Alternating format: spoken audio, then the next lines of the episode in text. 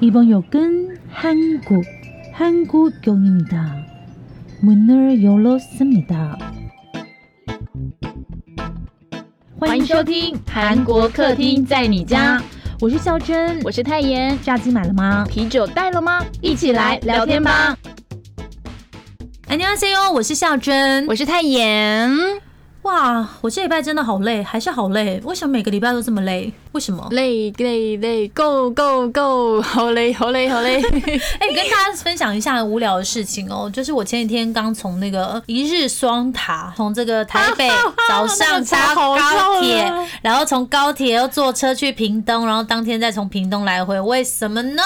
不告诉你，我会告诉他们啦，我去找一个很棒的原材料茶叶，好不好？屏东有很棒的茶叶哦。那个时候我就觉得，天哪，我觉得我自己好像白种元老师哦、我还没听过，我觉得好像采茶姑娘哦。不是因为白种老师也常常这样子啊，就是走到一些原产地。对对对，然后去就是帮助当地的农民，然后看他们怎么把东西销出去。我想到一句话，干嘛？从农地到餐桌，从产地到餐桌。刚刚震了一下，我知道怎么修。好那，我们已经破题了哈。我们今天就是要来介绍这个韩国的食神白种元。我们很少单纯介绍一个人哈。嗯，好啦，这个裴中万松森林呢，白种元人称白老师。那他除了是这个韩国餐饮集团的 CEO 之外呢，他在演艺圈拥有呼风唤雨的崇高的地位。他是从这个二零一五年开始出演这个综艺节目之后呢，就因为这个幽默风趣的言谈，还有我觉得他非常厉害的是他的这个料理知识真的非常的澎湃，像山像海一样高，受到这个韩国观众的欢迎。然后他就顺势进军这个演艺圈了嘛，主持综艺节目啦，或者是担任嘉宾。那现在大家呢，就跟着孝珍跟泰妍的介绍，来听听这一位韩国厨神的故事了。我忘了是谁跟我说，真的有这个人，而且我有生气。我们都生气。孝珍跟我讲说谁跟他讲的时候，我想说哦，哎、可是好像也没办法很反驳他。我有，我后来去找这么多资讯，就是为了反驳他。今天做这一集就是为了反驳他啦。我们有个朋友跟我们说什么，你们知道吗？他说白种元其实就是韩国的阿基师，摔脚本。没关系，你摔你自己剪。对我来说，怎么可能会是一样的呢？嗯，们觉得他们都是厨师吧？对我没有要就是说谁比较好，谁比较怎么样啦，哈。只是因为说白种元他其实应该是比较算是这个餐饮集团的 CEO，对然后跨到做菜去。呃，我觉得两个人就是不太一样，因为最大的差别就是白老师一开始他并不是从这个厨师身份起家，大家知道吗？他以前还有当过这个卖二手车的 sales 哦。那为什么会踏进餐饮业呢？基本上还是因为他爱吃、喜欢吃，所以去研究吃。我真的这样觉得，就是每次看到他的美食特辑的时候，在吃的那一部分的时候，你就会觉得他真的很用心在吃给你很没有，他看。其实真的很专心在吃，他好像没有在管你，他就是吃完了，然后告诉你我最直接的想法，这样他不会用一些像有一些人会用一些什么哇哇什么大海的味道也很特别，充满了我的嘴巴，他不会用这些词哦汇，他只会很平时的说这个真的好吃，然后会告诉你，你们记得吗？就是你跟他吃过饭是不是？不是不是，我现在只是在形容说，哦，我想起来，我之前就是在那个 Netflix 看到那个五花肉，嗯，然后白老师就说。哇，你那个五花肉烤的时候，你咬着咬着咬着，会有油脂在你嘴巴里面爆炸的感觉，嗯真的是这个感觉。而且我觉得那个时候看他吃的时候，我就是很专心的在看他这个人在吃，对对对嗯对对对对对对，就是他在吃冷面的时候也是一样啊。有一次他好像就吃冷拌面还是吃什么，然后吃吃吃说哇，我从来没有那么快吃完过一碗。老板再一碗，他完全不用讲，你一定知道这很好吃嘛，不然他为什么要吃那么快？对对对就是这种概念。然后他同时也是一个企业家，刚刚跟大家讲了嘛，因为他经营很多的连锁餐厅，然后每次听他点评餐厅怎么经营，我觉得那也是一件非常爽的事，因为他就会告诉这个餐厅老板说，你这个味道不对，然后你哪个地方偷懒了，所以才会没有客人。好，总而言之，我先跟你们铺成这么多东西呢，就是要告诉你们，白老师其实他是真的蛮有料的一个人。 안녕하세요 백종원입니다. 오늘은 갈치조림 생각보다 어렵지 않고 쉽습니다. 그래서 이거 응용하시면 돼요. 엄마한테 무슨 양보하면 안 돼. 那白老师的个人资料呢，我还是要跟大家说一下哈。白炯元呢，他是一九六六年出生，今年已经五十五岁喽。然后，如果只有从现在的白老师来看，你一定会觉得是啊，这他就是一个成功的男人嘛？为什么呢？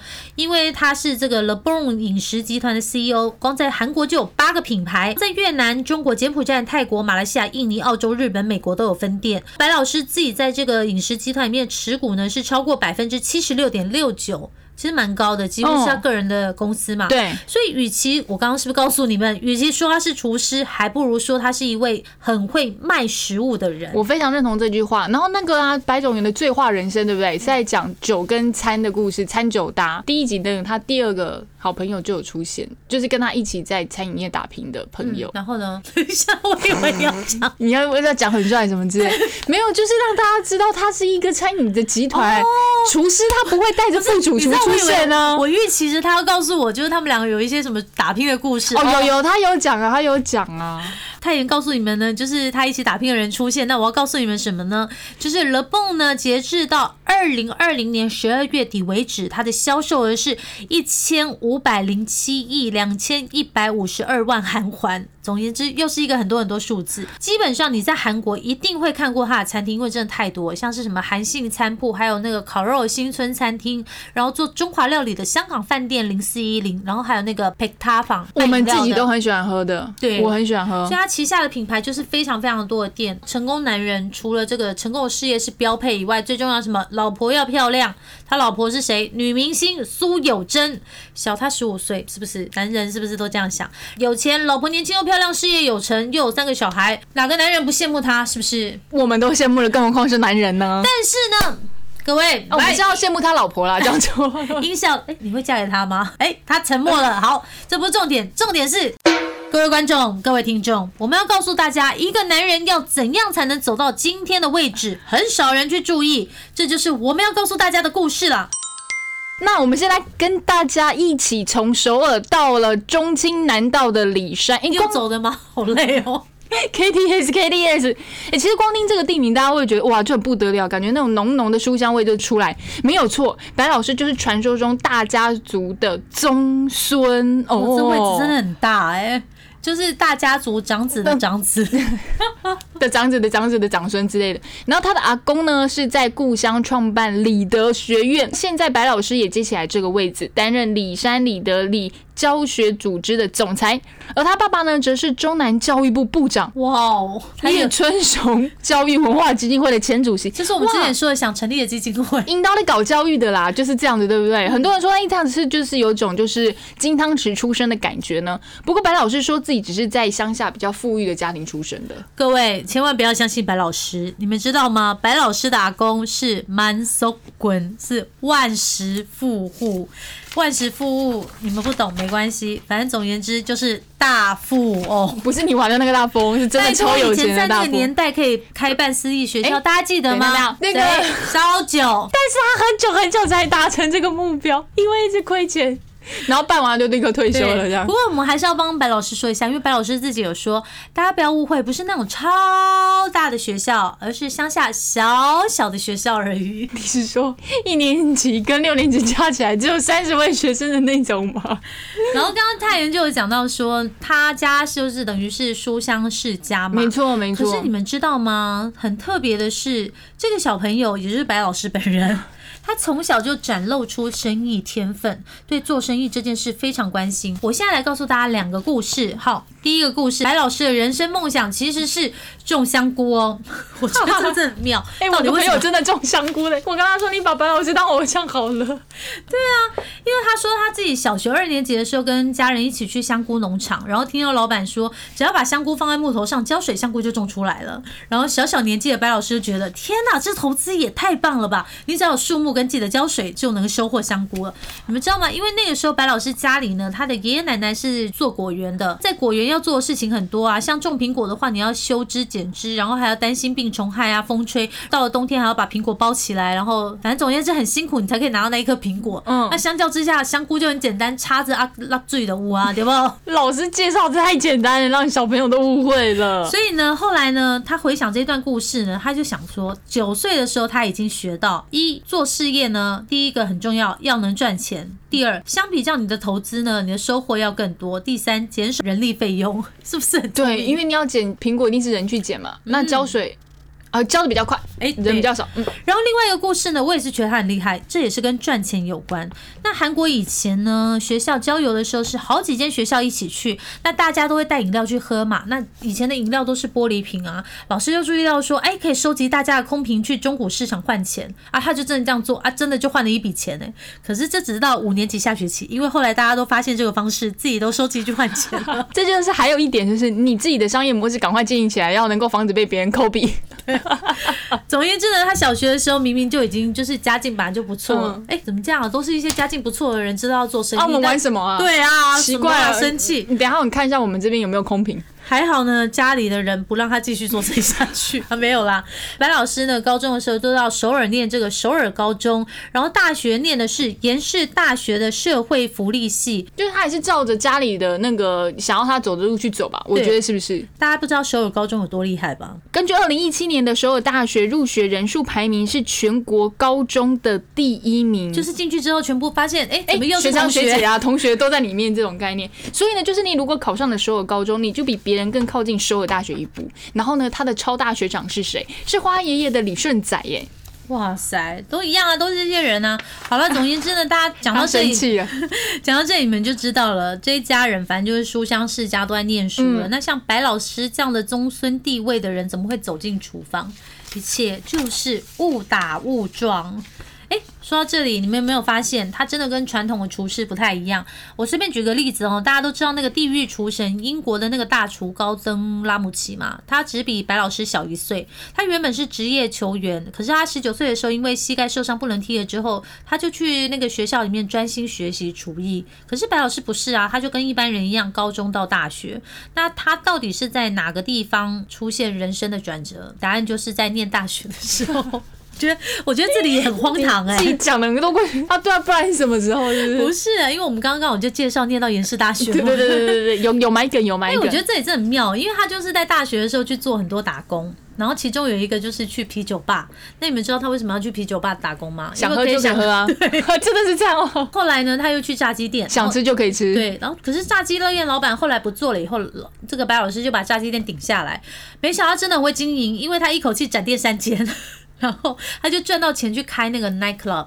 可是大家记得哦，他是书香世家，那家族当然就很生气啊。所以反正后来他就自己处理掉这个生意，就跑去当兵了。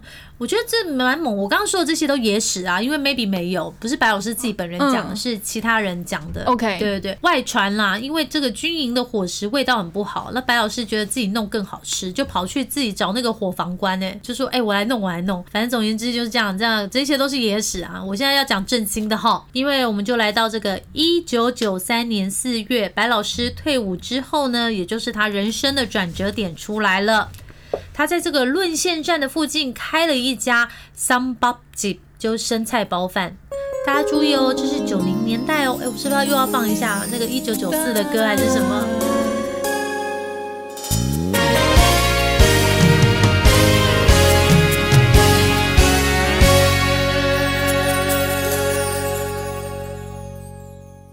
个九零零年代的时候，沦陷站的附近呢，它的小吃圈是非常有名的，因为厉害的店非常非常的多。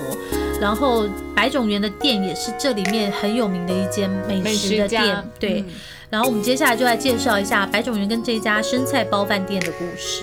好，我现在就是用白老师的心情来跟大家聊天哈。是的，白种园白种园 说呢，自己当初其实没有很想要经营这样的洞内小吃店，就是社区里面小吃店。嗯他可能人生有其他的梦想了，可是那时候他就是在经营的时候很急着要找厨师，然后那个时候有一个釜山大婶，他说长得真的很恐怖，跟老虎一样的大婶来面试。大婶听到会很生气。然后想不到后来两个人就结下超过二十年的缘分哦。对白种人来说，这个老虎大婶是像妈妈一样的存在。然后在面试的时候呢，白种人就问那个老虎大神：“哎，你会做什么啊、然后釜山大神说：“摩登狗查莱斯哦。”他说：“我什么都能做，这样一说，是不是面试都结束了？那个大神又很凶，你不敢再问下去了吧？对然后那到底谁是老板？白老师又问他说：“那你会做生菜包饭吗？”老虎大神又说：“我什么都能做得很好。”白老师又说：“那个时候他经营生意的时候，他其实是一个很怕讨论食物的社长，所以老虎大神在说什么的时候，他就会想说要怎么跟对方说。然后反正这个老虎大神已经确定是录取了嘛，然后两个人就在讨论菜单呢、然后老虎大神开出来的菜单呢，是用一些比较粗制的那个黄酱跟蔬菜，还有青花鱼锅。然后白老师就讲说：“哈。”粗制的黄酱不好吧？这样好像不是不好吃，可是他又不敢去跟这个老虎大神 argue 啊，因为对方金派嘛，对，他就想说啊，不要啦，他就跟那个想了一下，他自己先想一下，说要怎么去改良。嗯有没有注意到他已经开始在想这个食物要怎么弄比较好吃？他先想了，然后才去做下一步。然后他就跟那个老虎大婶说：“哎，你们不要用这么粗的这个酱料，要用我们乡下的那个大酱，然后再用南瓜、洋葱、猪肉还有香油一起爆炒，炒出来的那个酱料让大家来包饭。有没有觉得大家这样一听就觉得很好吃？”超好吃的欸，然后他跟老虎大婶讲的时候，第一次讲的时候，老虎大婶说不行，嗯对，他又想办法跟他讲说，那不然我们一起做出来给客人吃，看客人的反应怎么样啦。然后就老虎大婶说好，随便你啊两个人就真的去 PK，结果没想到白老师的这个蘸酱，就很多客人常常点，白老师自己心里就是非常的得意，反正就是因为这样店里都换成他的蘸酱。嗯哼那我就在想，他其实很谢谢这个老虎大婶的原因，是不是因为老虎大婶的食物他觉得不满意，所以让他自己有机会去想一想，说要怎么样让这个食物更好吃？因为你老板你自己不下来做，你只是在那边 order 大家的话，他根本不可能变成是后来那么有名的店啊。也没有说服力啊，对不对？嗯，然后再来呢，第二个点呢，就是九零年代的时候，我刚刚跟大家说了，论县站是兵家必争之地，有名的烤肉店非常的多。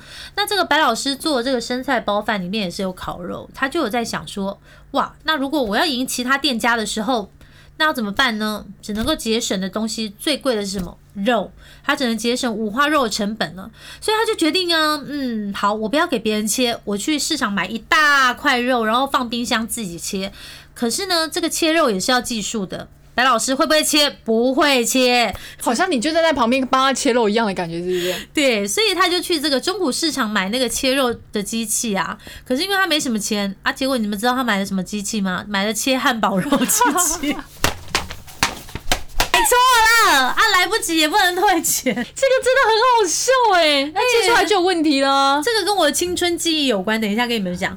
然后结果后来呢，他就是只能切那种很薄很薄的肉片，嗯那五花肉很薄很薄很薄，那是干嘛？那蒜白肉。花肉啦。对，所以他一开始呢拿给客人的时候，客人就很生气耶，说你这个跟那个刨木屑的那个肉我知道，就跟我们那天吃白松露的时候一样薄。我对对对对对，然后结果呢，那个白老师就灵感一来，就直接跟他讲说，哎，这就叫刨肉，因为这种肉真的很薄，跟他烤的五花肉不一样，比较像涮肉片嘛。嗯，然后他没办法，客人不接受，他还是要把这个肉卖掉。他就想说要怎么做啊？他想说先改良它的味道。他本来是想说把这个肉烤一烤以后，就是沾那个酱汁去烤。可是那个油不就是会浮在那个酱汁上面嘛，就不好吃啊。所以他就跑去问一个化学的朋友说，可不可以这个分离这个这个肉的油脂？结果还被朋友骂。来乱的啊！对，他就因为这非常非常非常的苦恼，结果有一天他就突然做了一个梦，他居然就梦见说啊，他切的这个五花肉是要先沾酱再去烤，而不是烤了以后再沾酱，他就这样做了。哎，所以是谁来托梦给他？食神，反正总言之，他醒了以后，他说：“啊，原来这只是想法的转转换而已啦。嗯就是你想法转换之后呢，你的这个油脂的问题就迎刃而解。所以他就把这个刨片的五花肉拿去卖了。谁知道呢？大家以为就有这个梦境之后就很好卖吗？没有，卖不掉。客人都说啊，就给我五花肉就好啦。我到底为什么要吃这种薄的肉啊？真的，想要去吃五花肉人是不是都还是要有一点它就是要那个厚度，他一定要长那个样才叫五花肉。所以呢，为了你知道那个机器也不能卖掉，这怎么办呢？没钱嘛。所以白老师想到呢，好，我就刨肉送炒饭。好，有点像那个点炸鸡的时候就送你可乐的感觉。然后就是在这个炒饭里面，除了放肉以外呢，还有放一些蔬菜一起炒。然后你知道，其他人在吃那个烤五花肉的时候，他就在旁边炒饭。然后你会不会这样看的时候就觉得哇塞，那个炒饭看起来好好吃哦，就这样噗噗噗。所以后来很多人就说那个炒饭也给我一份好了，但是你要吃那个炒饭，你要先点那个 刨肉。所以就这样子呢，把这个刨肉销出去。嗯而且我觉得后来比较妙的是，因为很多人都是先看到吃完吃完的时候才点嘛，然后他后来就特别在餐点上说，如果你要吃炒饭的话，你要先点哦，你不可以最后才说你要这个吃炒饭对对对对对对，我觉得蛮就是妙的。他真的很会做生意，因为很多人可能就会觉得说啊，怎么办？我做错决定了，我要怎么办把这些肉消掉？可是我觉得一个很厉害、很厉害的老板，他应该是要就是遇到问题或者是卖不掉的东西的时候，他应该要去想说，我要怎么样把这些滞销的东西卖出去。好，那刚刚其实大家已经知道白老师他的一些经营，就跟大家想的有点不太一样，就是他真的会很有 sense 去抓住他当初的危险，然后把危机变成转机吧，可以这么说。那一九九三年的时候，那段时间的努力呢，累积终于是可以收果的时候了。诶，新闻采访邀请就来了耶。所以这就是白中原的第一个国民美食，就是我们刚刚说的那个生菜包饭店。那白老师说，其实开餐厅真的是就是蛮好玩啦，因为虽然很累，有时候还是会发现这些一些问题，但是他觉得说。嗯，很好玩，但是还是不是他想要做的那种事业，他不想要只有这样子单店的规模吧，所以他每天就自己在心里跟自己打架，就是想说，哇，到底要做些什么？我我是虽然很亲切的跟大家就是打招呼，可是就一直觉得，但我想要的好像又不是只有这一些。我们要告诉大家的就是，餐饮业的压力真的很大。哎、我觉得这真的会是蛮过分。那我相信蛮多，如果你是老板或是小型创业人，听到你遇到的可能会类似这种状况，就是身段你要弯得很低。OK，大家就是都陶渊明了吧，五斗米折腰的概念，然后就是九十度再下去了这样子。OK，那白老师他这次就有分享到一个，就是那个时候啊，他会遇到就是跟他差不多年纪的人对他讲话都超级不礼貌的，就像话就变成钉子一样，就是钉在他的心里面。你看到他到现在分享的时候，他还是会忘不掉，而且。我觉得最好笑的是，人家那那个男那个客人旁边竟然还有很漂亮女朋友，那白老师那时候是单身的状态，对，这是个不是最才气吧？就是跟你讲话不礼貌。然后既然他旁边有女朋友啊，我这边这么会做菜，我又那么会烤肉，我又那么会做生意的，结果我旁边没有，我只有老虎大神而已。看看别人，再看看自己，真的要疯了，好不好？好了，那结账的时候呢，然后老嗯白老师就跟他说，哎、要给两万二啦，哎、这是韩元了，不是台币，然后那钱就掉下去了。不晓得是故意还是什么，反正钱就掉在地上。对啊，你知道这样子就是要弯腰下去捡钱啊，你不会觉得这很生气吗？什么什么叫哈腰，对不对？对对对那种感觉就是这种概念。所所以嗯，就是各方面都有很多的压力来了，那就是要自己去。所以他在捡钱的时候，心里就在想，老子一定要成功给你们看。那我等一下来捡个钱好了。好，那其实开店的时候，跟很多创业的时候，最不安的就是常常想说，我做这个决定是对的吗？其实就像说，好，他今天要推出这东西，我刨肉酱蘸酱是对的吗？我又用了那个炒饭，我又去消了它的利润，我这样卖是对的吗？那我到底要怎么样做才能赚钱，又不这么孤单辛苦呢？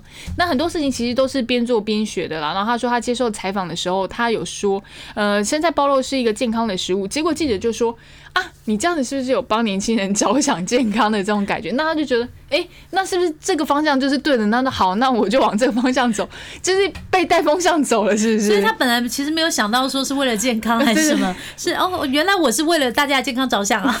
结果啊，他就开始这样子做。那为了让客人满意，他就降价啊，然后提高菜量。于是就客人说：“哦，赞赞赞！你看这个就是 CP 值很高的店，对不对？然后又又是对健康很好，的，就是大家一直夸奖他，然后他嗯慢慢也就是得到改变。那我觉得比较特别的是，就是因为有这一段经过啊，所以像现在就是白老师很爱跟开店的人说加油，要克服这些反面的力量。就有一个节目就有问到他说，诶，如果像现在这么事业这么成功的你，然后遇到那个时候的自己，你要跟他讲什么？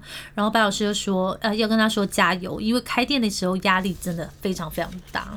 我觉得就觉得蛮温暖的，就是因为因为他会觉得啊，我的成功是累积出来的，所以大家如果现在是在累积阶段的话，你就继续累积，因为你一定会到一个时间，你就可以去那个结果了嘛。那我们刚刚讲到的就是白老师的事业开始就是慢慢的起步嘛，嗯那大家可能觉得说，哎，那他这个变成 Le Bon 的这个饮食集团总裁，是不是从这个时候开始顺风顺水一起做下去？各位错了，来给我们晴天霹雳的音乐，噔噔。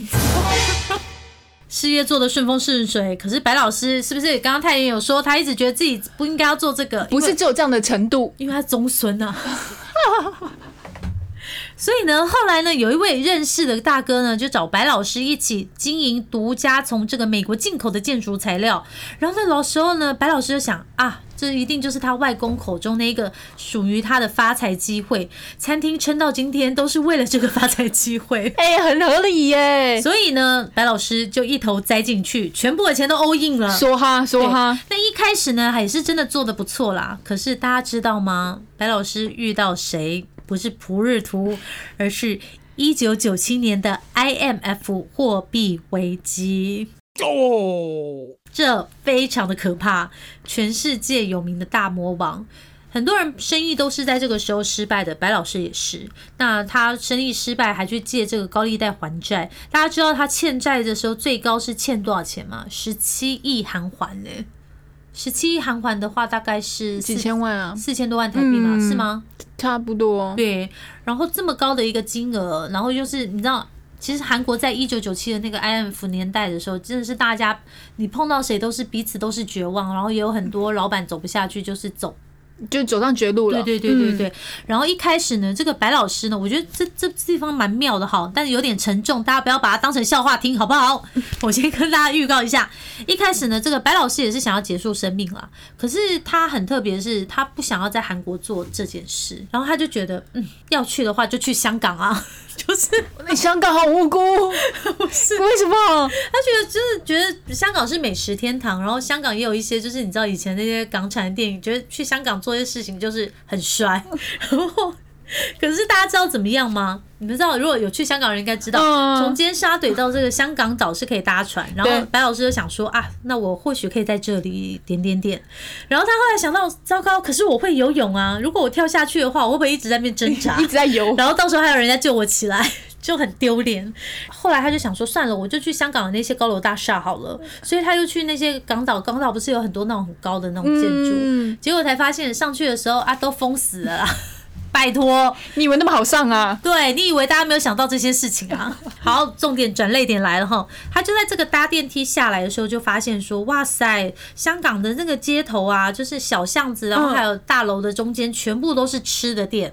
然后心里就想说，哎，与其这样，还不如先吃饱再说。然后他就一边吃一边发掘好的点子。然后白老师又说，吃饱了之后呢，想法也跟着变了，然后就把看到这个点子呢都带回韩国。可是他手上的事业就只有剩下刚刚一开始说他原先不想做的那个生菜包饭店。那他就很诚实的跟债主说。嗯，我只剩下这家餐厅了。那我也是可以把这个餐厅卖一卖，把钱还给大家。可是如果大家愿意给我机会的话，我会从这间餐厅重新出发，然后把钱还给大家，因为我有自信可以好好的经营餐厅。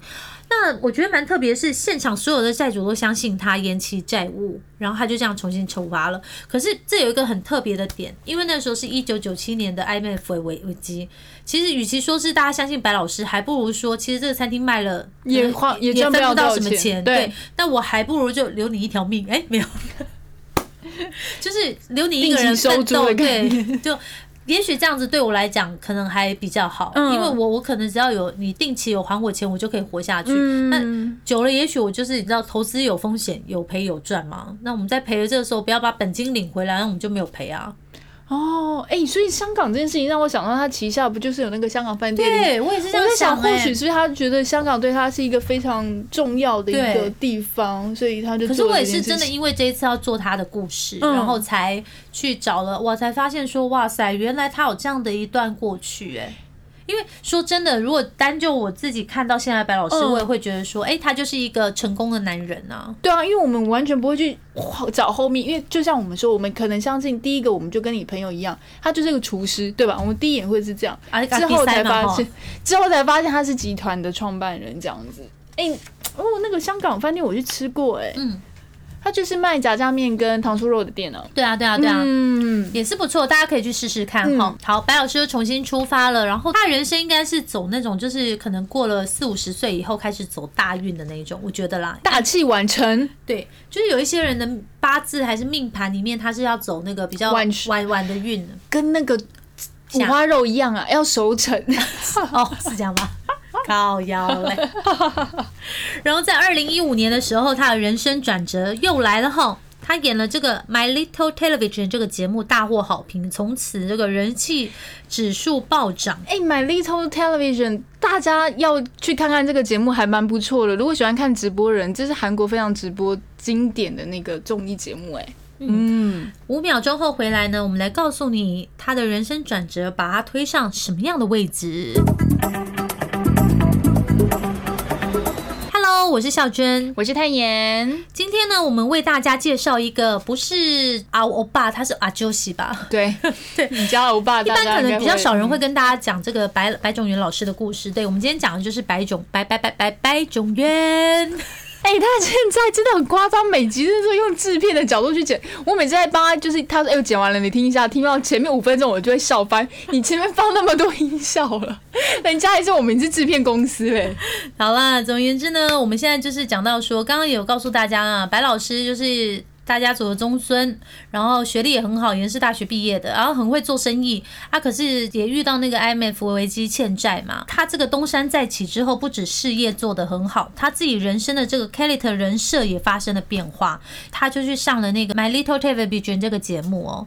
那观众就开始喜欢这个有点胖胖的男生，因为他讲话很有趣，而且还把料理的方式弄得很简单。哦，对，这是重点。对，然后其实对白老师来讲，他其实到现在也都是很困惑，为什么大家只想看他上美食节目？因为他是企业家，是，对不对？他做菜的话，我们学这个是最直接的收获的方式啊。对，可是呢，就是因为这个 My Little Television 这个节目呢，让白老师有启发哈。大家还记得吗？刚刚就是前几段的时候呢，泰妍说这个白老师在开店的时候，因为客人的话受伤嘛，所以他就下定决心要利用这个传播的力量，为客人跟餐厅搭建起沟通的桥梁。还蛮厉害的哦，因为他想要制作出了让消费者跟餐厅业者可以彼此理解的节目。举例来说，像之前在节目里面就有很多这样的题目啊，五花肉一公斤一万块含环的话，那一人份应该要多少钱？其实呢，在餐厅有很多其他的费用，可是消费者是看不到的，所以他们会觉得去餐厅吃饭很贵。可是大家可能没有注意到，餐厅要电水，然后做菜给你吃，然后一些人事行止剩的费用啦，然后材料啊，就是。当然，如果你回家做的话，你人力啊、电费那些自己吸收嘛，对不对？你只要原料费就好，你可能觉得很便宜。可是餐厅它不是这样经营的，所以白老师就想要透过这个传播的力量告诉大家这件事。那一开始呢，他就从家常菜白老师这个节目做起，节目真的很经典。对我也很喜欢这个节目，因为就是可以看他知道做一些家常菜的配包。Yes。对，让大家在家里简单做、简单吃啦。好，那跟着白老师学做过菜就知道哦，原来豆腐这么贵啊！餐厅真的不是小头诶，因为做过菜的人就知道，你把材料放在冰箱里会更贵，因为你要囤料嘛，对不对？然后食材都会有就是保存期限啊。对对对，当自己会做菜的时候，才会知道餐厅为什么要卖这么贵。然后消费者呢，开始对做菜的人产生理解之后呢，就会给做菜的人有很大的力气。大家还记得吗？有一集我们就说到那个荒谬老大师带我们去吃白松露的那个餐厅。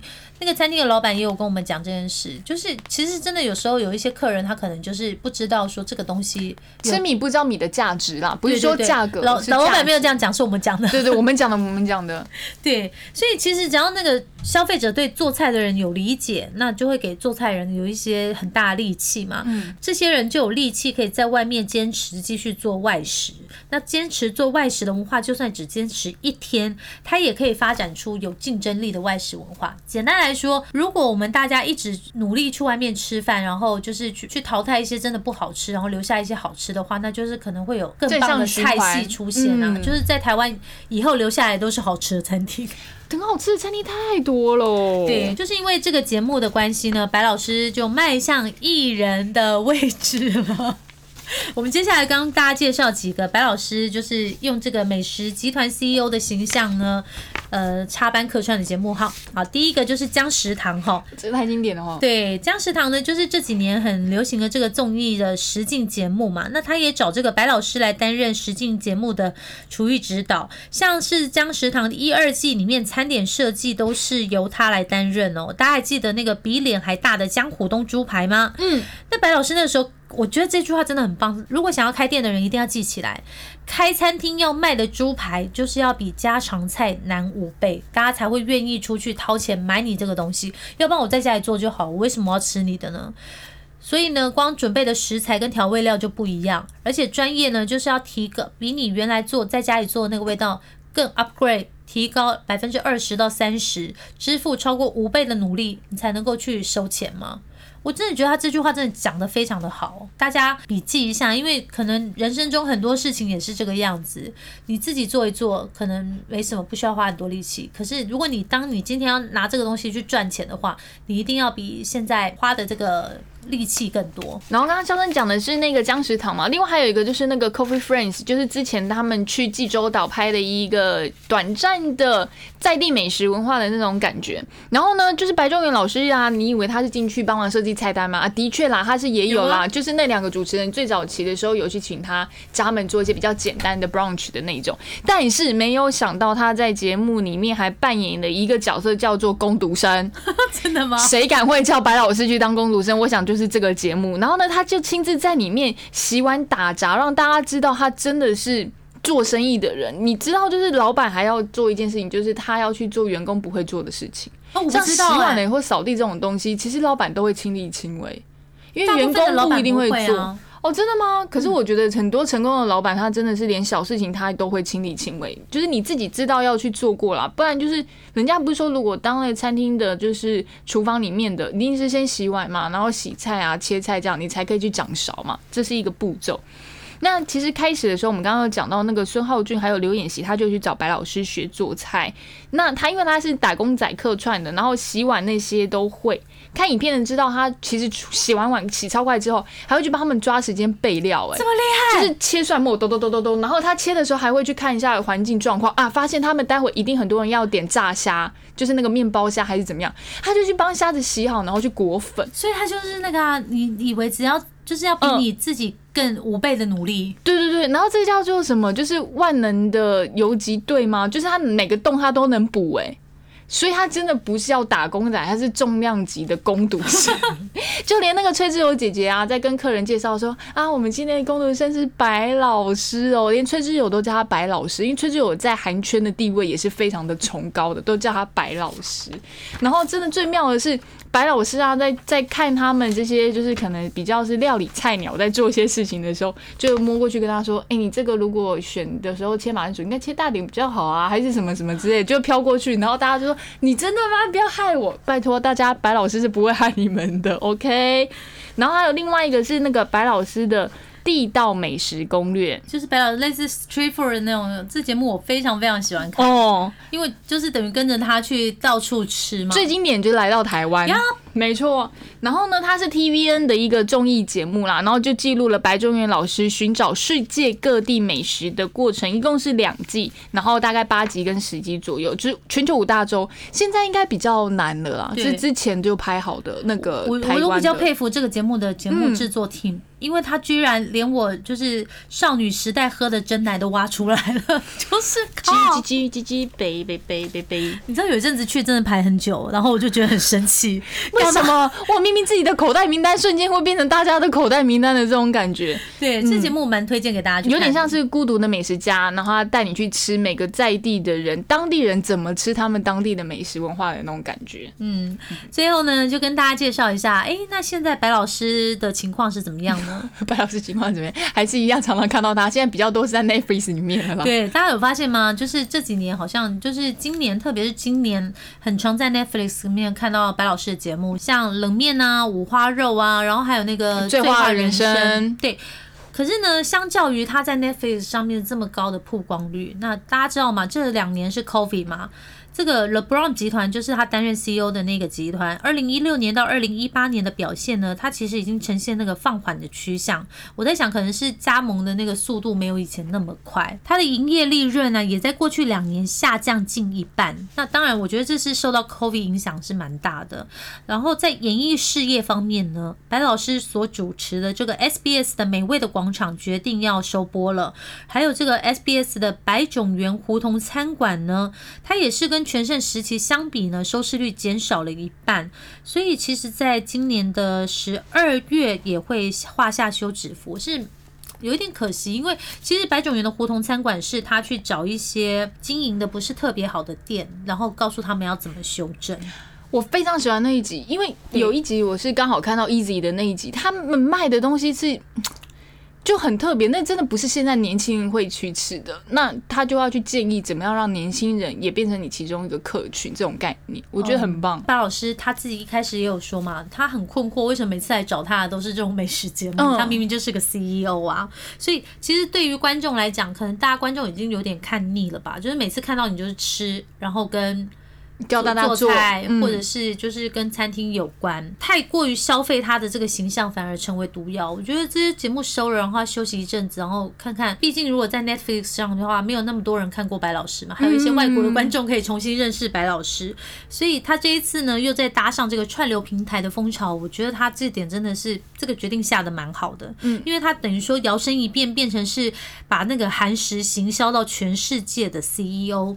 带着大家透过 Netflix 的画面来了解韩食，是不是？就是在有种韩国饮食文化大使。对，SBS 我我要进，我起码全世我有。Netflix、SBS，我请 Netflix，哎、嗯这样子叮啊、s o r r y 或者是我们请他来邀请上这个节目的话，哦，可以他应该？会觉得很新奇吧，可以。我都不用讲话了。好了，以上就是今天我们跟大家分享的白种元老师的人生故事。那我觉得呢，我觉得从白老师的人生故事里面就会学到，以后呢，如果遇到新的男朋友，我就会告诉他，你不要以为每个男人都可以变成是大老板跟娶年轻的老婆。你有白老师的脑袋吗？啊？你有白老师会做生意吗？